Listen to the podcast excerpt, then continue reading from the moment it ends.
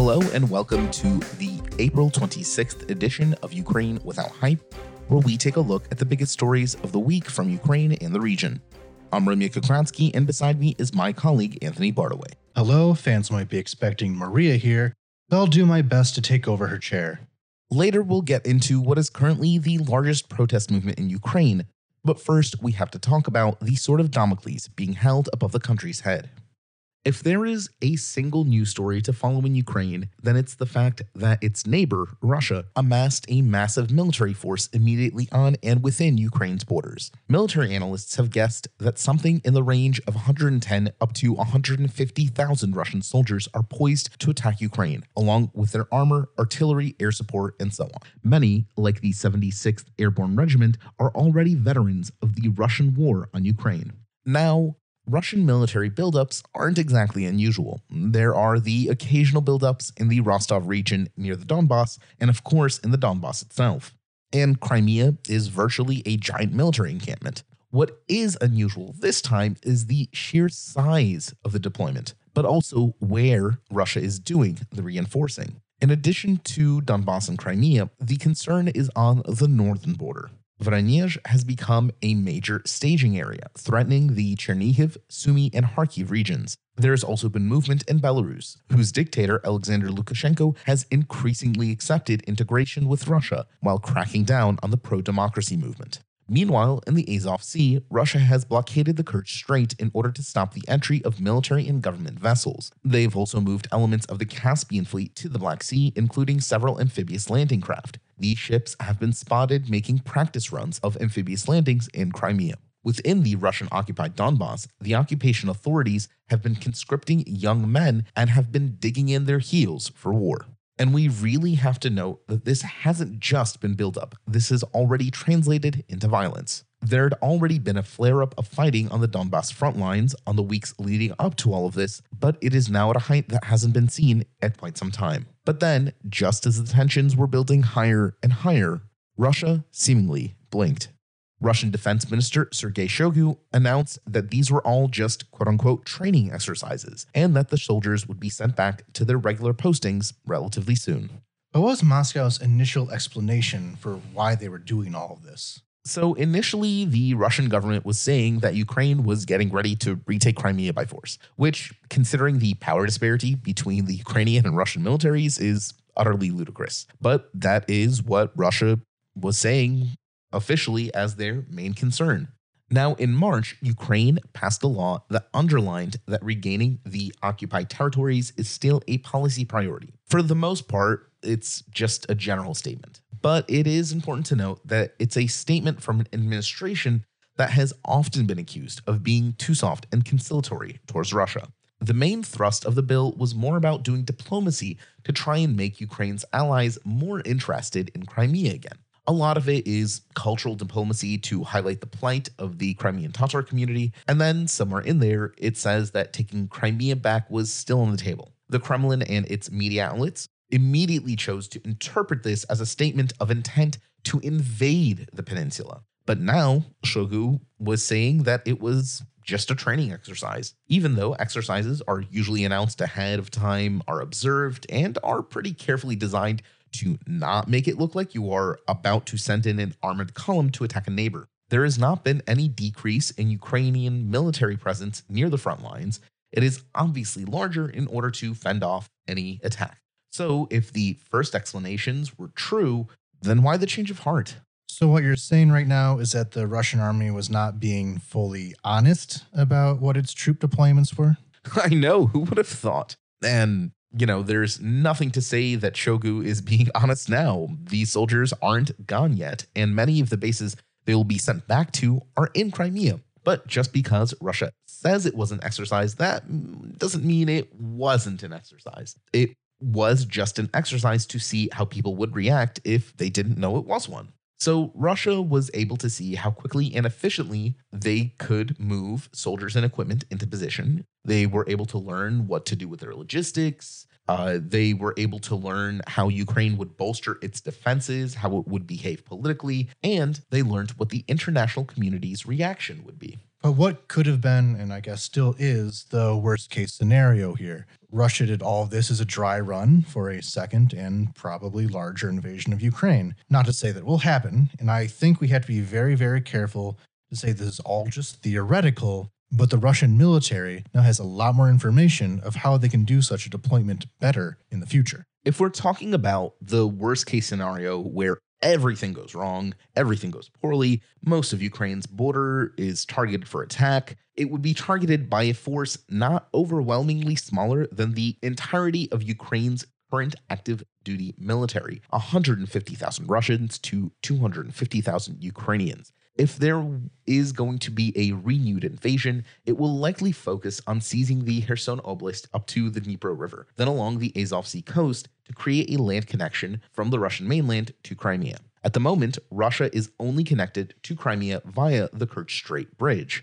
The Kherson region is also the home of the North Crimea Canal. Not long after the Russian occupation, Ukraine blocked off the man made canal that redirected water from the Dnipro River to irrigate much of the Kherson region before continuing into Crimea. Crimea's infrastructure became the legal responsibility of its occupying power, and there was tremendous grassroots pressure in Ukraine to not expend Ukrainian resources to subsidize the invasion and illegal occupation of its territory. Now, Crimea is also very arid. It has a Mediterranean climate and it really doesn't receive a lot of rainfall. And there has been a lot of droughts in the recent years.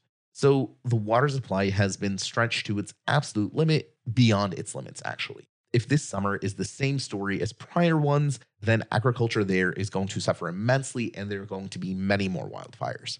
So that means there's always this distant shadow of a threat to take the canal, even if it is in the background.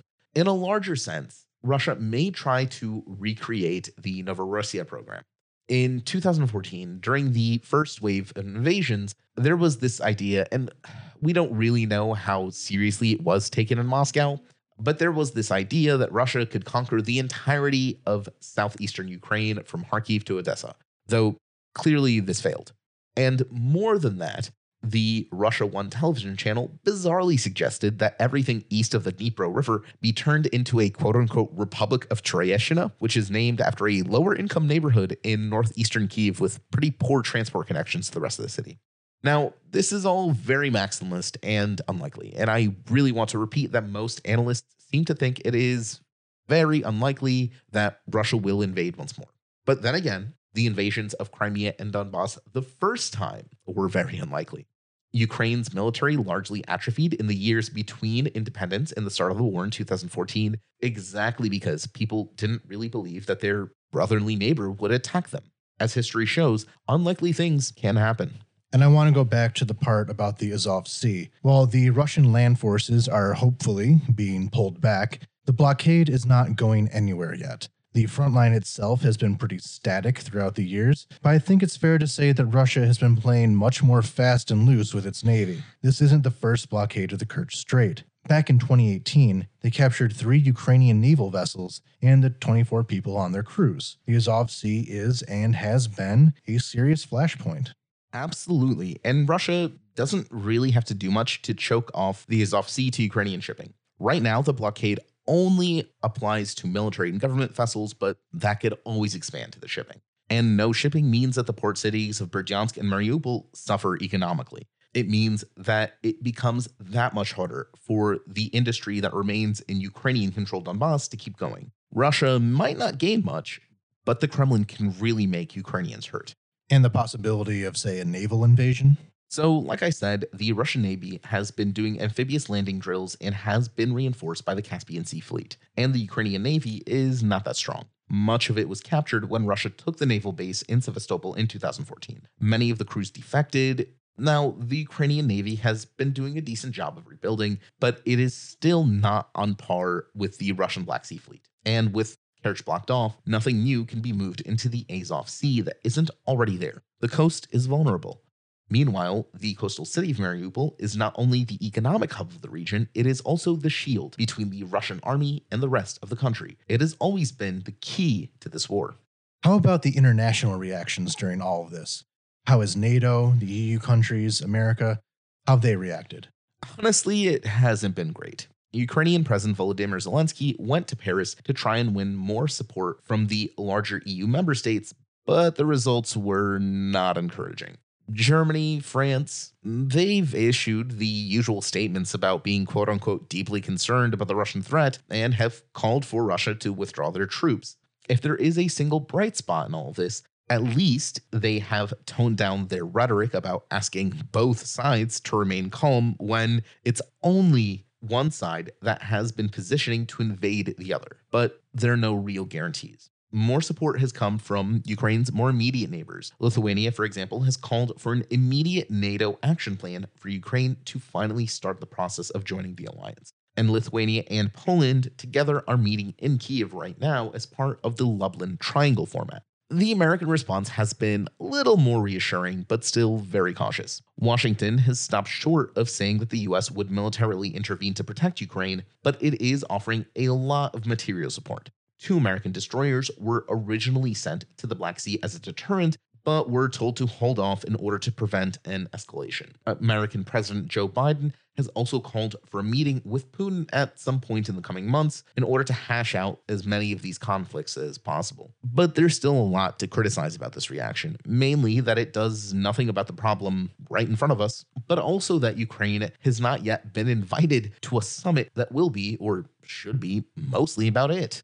Now, this here is what is most troubling to me about this. If this, I guess, drill was meant to suss out what will happen in case Russia really does try to invade, they got some pretty reassuring answers. Russia was able to get the US to back out of the Black Sea. Russia was able to bring President Biden to the table, even though this is the first administration since the end of the Cold War to not say it wants to improve relations with Russia. Europe was, by and large, ineffectual. So Moscow knows that not many powers have Ukraine's back unreservedly. But speaking of things actually inside of Ukraine, that's enough to do with the foreign reaction. What did Ukraine do to prepare? So, I want to make it very clear that the Ukrainian military of 2021 is not the Ukrainian military of 2014. The Ukrainian army was completely unprepared in 2014. It had spent years being gutted out and sold for parts, especially under Yanukovych, but really under every single administration which is why the volunteer brigades were so important to Ukraine's defense at the time. But it is now an army that has been fighting a defensive war on its own soil for years. It is larger, better equipped, better drilled, better led, and can draw from a deep pool of combat veterans. And aside from the regular military, civilians have been forming local defense units. These may not be as institutionalized as the ones in Latvia, for example, but they are usually made up of, or at least led by veterans. And of course, there are the Javelin anti tank missiles supplied by the United States. While there is no solid confirmation about any details regarding these missiles, at least some of them have likely been greenlit to be deployed closer to the front lines in order to counter Russian armor. So, overall, Russia is looking at a very different situation in Ukraine than it was in 2014, which itself was not anywhere near the success that Moscow may have hoped for. I'd like to throw in another detail that colors this entire situation. While all eyes are on Ukraine, the Russian military was bolstering its forces in the Arctic Circle. The UMKA 21 exercise was a very sophisticated set of Navy trainings that focused on combined use of fighter jets and nuclear submarines, along with other land based drills. As the polar ice caps recede, the Arctic Ocean is becoming heated in other ways as well. You know, I saw a uh, at least one analyst on Twitter mention that this whole redeployment to the Ukrainian border was just a way to take attention off the fact that Russia was making moves into the uh, Arctic Circle. Classic redirection, really, just magician's tricks. Yeah, magician's tricks of moving 150,000 soldiers from as far east as Siberia to the border. Now, Defense Minister uh, Shoigu said that they will start packing up by the end of April. But again, we're talking about massive armored units, massive artillery units that have to go back to Siberia. Uh, now, while the spring may make transit easier, if you imagine how much it must have cost just to bring them out there, it's hard to believe that Russia, especially in the current economic straits that it finds itself, is willing to spend just as much on a parlor trick. And another interesting take I also heard was a senior advisor at the Atlantic Council, Anders Aslund, talk about the panic that he was seeing in Kiev. When pressed by interested parties on his sources for this so called panic, he admitted that he had heard things from the elite pipeline. Now, Anthony and I are not elite. We don't even own cars. But in my personal experience, I haven't seen any panic or even any hints of panic among the populace. Anthony, have you seen any uh, evidence of panic on your end? Well, they say you try not to be the main character of Twitter for the day. But no, I did not see any sign of panic whatsoever. Even though we are in a state of lockdown at the moment, it's beautiful spring weather outside. The botanical gardens still work, the parks still work, people are having picnics. It's not a very tense situation to the average person on the street and has not been. The closest thing to panic that has been here might have been the start of the lockdowns last year, but even then, it was not to the same frantic level as it was in the United States. Ukrainians tend not to be an alarmist bunch. But this does speak something to the main thesis of this podcast, which is that too often Ukraine is talked about and it doesn't speak for itself. The commentariat often only talk about Ukraine through their very specific uh, circles within Kiev and are don't have as much of a connection to the country as a whole. So in general, Ukrainian uh, the the mood in Ukraine has been kind of wait and see there hasn't been any widespread exodus of people fleeing to Europe or fleeing to Western Ukraine to avoid the oncoming Russian invasion. But at the same time, they are leaving a lot of the equipment at their staging areas. So even if, let's say, Russia starts moving soldiers back to their posts deeper into Russia, all of the equipment, the armor, the artillery, the trucks, all of that will remain at their staging points this will present a ongoing and very acute threat to Ukraine, allowing the Russians to invade more or less overnight if they decide to. Well, then I guess, as is always the case, we'll have to play a game of wait and see. But luckily, people in Kiev and throughout most of Ukraine did not see too much of an interference in their lifestyle and are probably overall much more concerned with the COVID lockdowns that happened. As has been the case throughout the last year, COVID really does seem to take the priority on people's concerns list.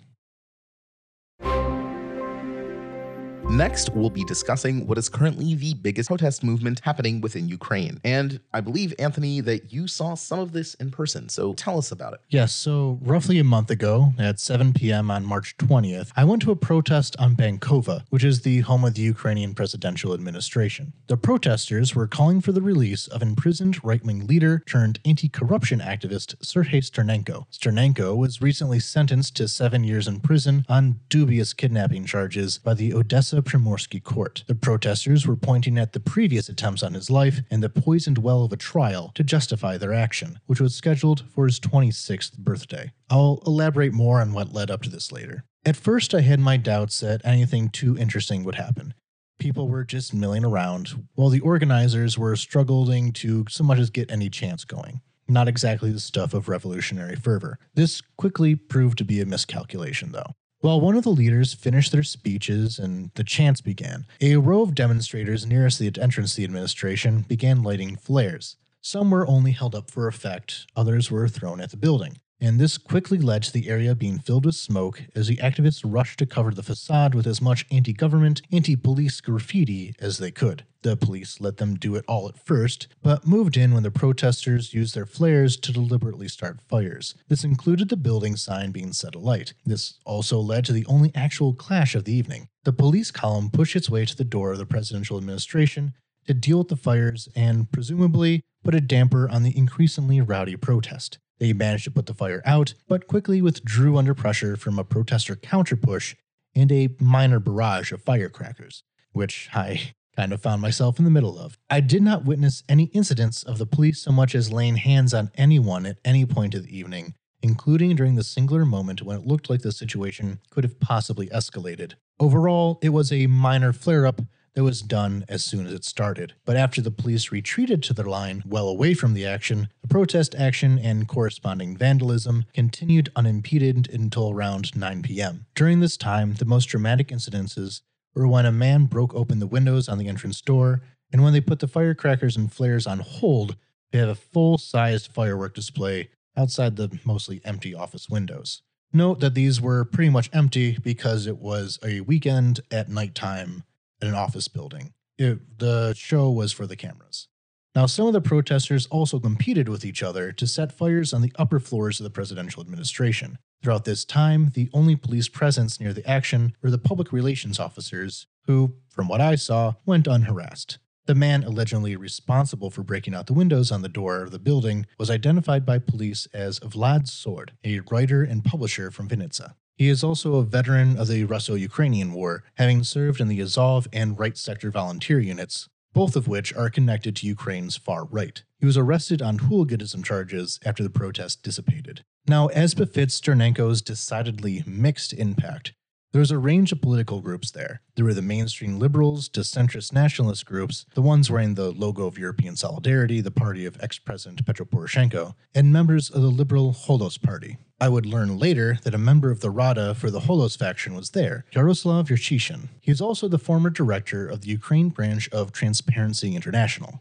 Sternenko's more recent activism was largely in conjunction with elements of European solidarity, so this makes sense. The far right largely avoided wearing identifying markers. There is a few exceptions, a small black sun patch or a face mask with the branding of tradition and order. Well, the groups of athletic looking young men in black balaclavas were not exactly subtle, but for the most part, the far right opted not to put their own branding front and center like they usually do. Now, in the time since that night, commentators on social media noted a few things they found odd, mainly that the police did so little to stop the vandalism. The Ministry of Internal Affairs has said that this was intentional. They did not want to provoke a larger standoff. Considering Ukraine's recent history, they are very aware of what it looks like to have police cracking down on a protest and what that can lead to.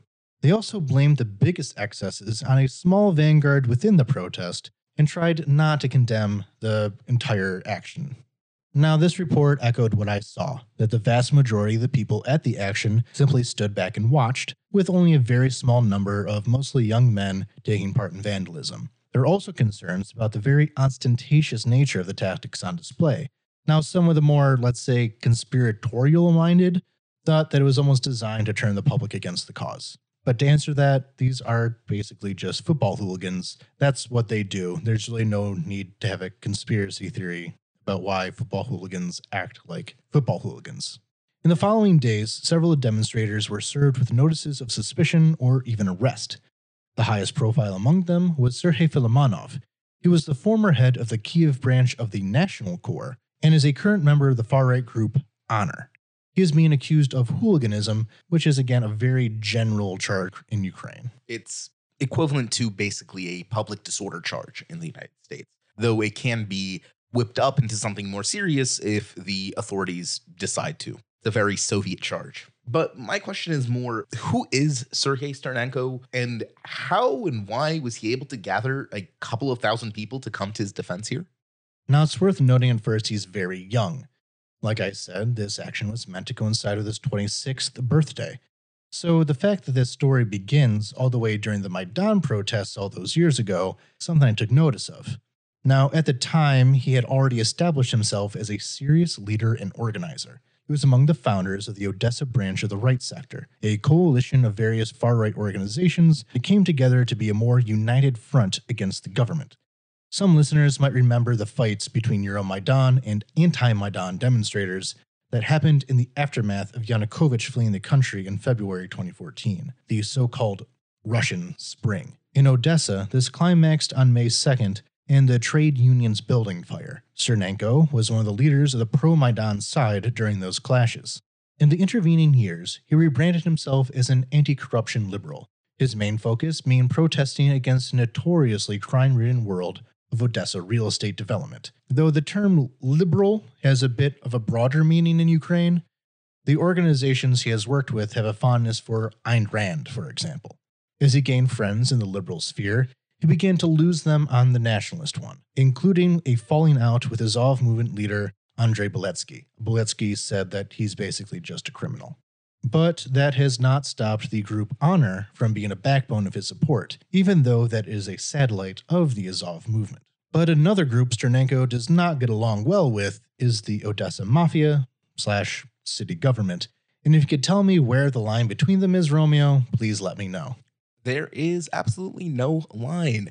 Odessa Mayor Trukhanov is a godfather in the famous Russian mob, which you may have heard of. Odessa is as has always been. His ongoing conflicts with them has resulted in three attacks. One left him hospitalized, while in another he managed to, at least in his version of events, fatally stab his assailant. But what has him in the most legal trouble right now is the accusation that he kidnapped pro Russian politician Sergei Sherbich and held him on a 300 hryvnia ransom, or about $11. The judge in this case was a blatantly pro Russian and corrupt political actor, Viktor Poprevich. On February 23rd, Sternenko was sentenced to seven years, three months imprisonment on this charge. He is currently going through the appeals process, with his most recently scheduled meeting on April 16th being postponed. He is still facing charges for killing one of his alleged attackers in 2018, though that case is even more complicated by the others involved in the attack not being questioned by police and then fleeing the country. Many protests have been held throughout this legal drama, and more are likely to come. So you mentioned that the far right wasn't the only ones that were supporting Sternenko there. You said European Solidarity, which is seen as kind of a centrist party, as well as Golos, which is seen as the classically liberal in the uh, American sense party. But there were also, I've heard, some leftist movements that were supporting Sternenko. Now, why would leftists come out to support a protest in favor of a former far right leader? So, the main argument here to keep in mind is the one of just basic institutionalism. If the courts can go after one person on complete nonsense charges, then they can go after everyone else. So, on one hand, that is a argument from values. You have to have a good court system in place and you have to protest whenever it does not live up to those standards. And on just the pragmatic level, it's one of long-term defense. If they can go after someone you don't like, they'll they can come after you. That's an interesting argument. I'm not sure if I completely agree with the reasoning, but there was another thing you mentioned that also stood out to me, and that was this talk of a conspiracy theory. Now, with QAnon in the United States being a barely past memory, and in many places it's still going strong, this kind of conspiratorial thinking has spread you know, throughout the world and especially in far right circles. Now, this conspiracy theory where this vandalism was so loud and so ostentatious, was this coming from far right commentators on the internet, for example? And is there really any basis to believe that, you know, maybe those vandals were in fact trying to provoke something? Now, when I mentioned a possible conspiracy theory about the ostentatious nature of it being somehow orchestrated to make the make a clause look bad, I'd say I saw a little of that from little bits and pieces all over the political spectrum.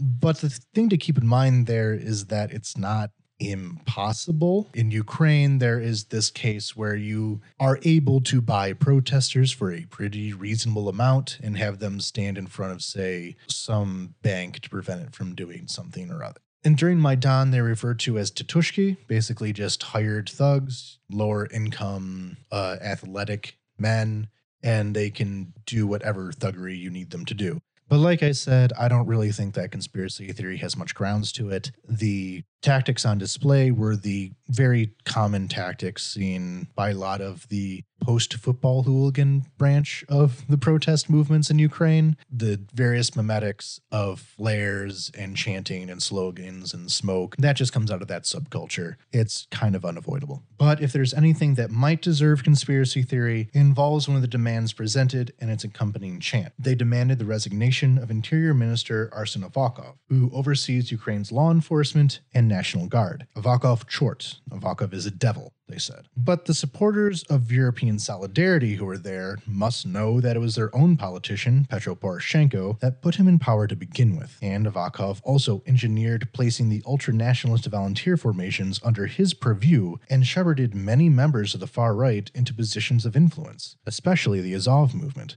Keep in mind that I said that the head of the Azov movement was against Sternenko, but elements of it, like the honor group, were very much in his favor. Not just in his favor, but the central organizers and main muscle at this protest. So we have this case where Avakov has his fingerprints, of course, on his own police, but also on the protesters themselves. Avakov raised these people up. So at some point, Ukraine has to ask the question why is Avakov on both sides of the barricades? Now, there has been an idea that he can put protesters on the streets and he can take protesters off the streets. He is an irreplaceable man. But in the long and short of things, this will go on for a while longer. The Ukrainian court system is slow.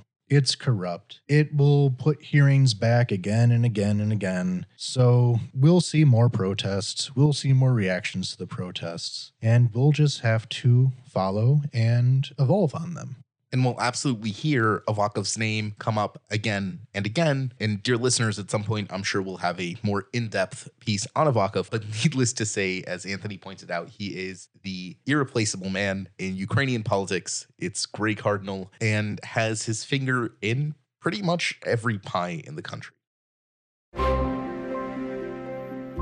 Before we sign off, I'd like to ask do you have any thoughts on this week? Anything you saw? Anything you did? Any opinions you formed? Like we said in the beginning of this episode, this week has been utterly consumed with discussions about the Russians' motives, Putin's motives. He gave a State of the Union where he said absolutely nothing. It was even less content than usually at these kinds of uh, events. So Russia is, as always, a mystery. But what is not a mystery is the actions of the Russian government and of its military forces. Regardless of anything that the defense minister may say, regardless of anything that Putin may say. The only way that Russia can broadcast its actual intentions is via action. If they will actually move their troops back from the border, then the risk of invasion does fall. On the other hand, all we have is the defense minister's word that he will do so.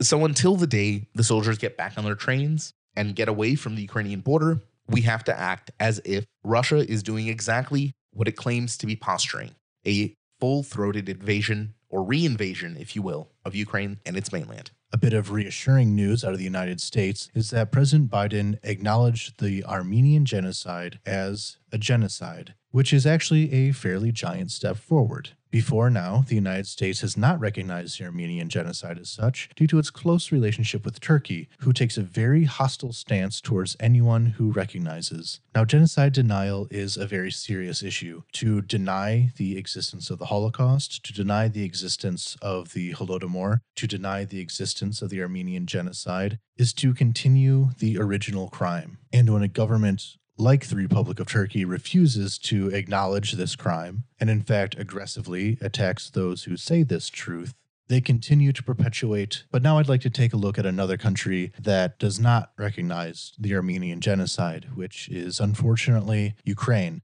Now, this is obviously very geopolitical. Ukraine and Turkey are very close allies. They are reliant on each other militarily, economically. There's a tremendous amount of tourist movement between the two. So it is very obvious why Kiev would not want to risk that relationship. But that is ultimately letting politics determine the truth, which cannot be the case. Now, Armenians also have a long history in Ukraine, and it is a somewhat backburner issue to push forward the recognition of the Armenian genocide in Crimea by Joseph Stalin. But more directly, perhaps, is that Ukraine is seeking for recognition of the Holodomor as a genocide. And those who oppose this idea do so for either ideological reasons of closeness to the Soviet Union or out of geopolitics of closeness to the modern Russian Federation. If Ukraine wants other nations to put aside these issues of geopolitics in order to recognize the truth, then it should do the same in regards to the Armenians, even if the politics of that are inconvenient. Those are our stories for the week. Thank you so much for listening. Ukraine Without Hype is an independent production by me, Romeo Kokriatski, and Anthony Bartaway. Please rate us, subscribe, and share it with your friends so we can keep bringing you news in English from Ukraine and the region.